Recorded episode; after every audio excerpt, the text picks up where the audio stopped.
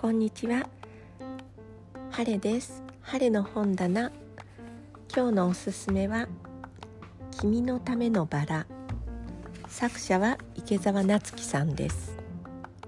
残念ながら、えー、電子図書にはなっていません。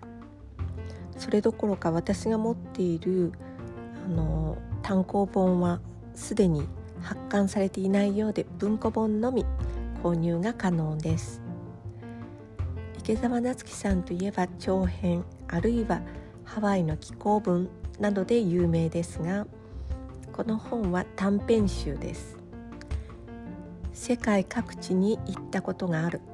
実際に訪れたことがある。池澤さんならではの地域の各国の描写から始まりそこで暮らす人が思いが思いがけないことがあってあるいは思いがけない人と出会ってお話が進んでいきます。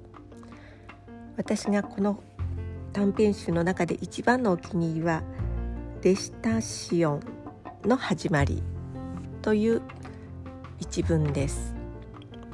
南米で劇場に駆られた一人の青年が妻を殺してしまいます。奥地に逃げ込んだ彼は他の部族と交わらない。逃げる。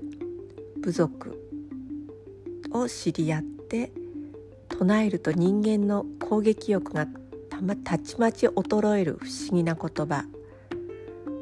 それがレスタシオンというんですがそれを覚えて町に戻ってきます。という不思議なお話です。そんなこと本当にあるのかな？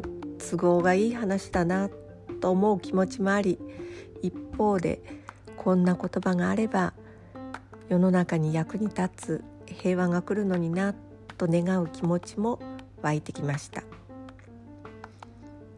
えー、どの小説というかどのあの短編も情景が目に浮かぶ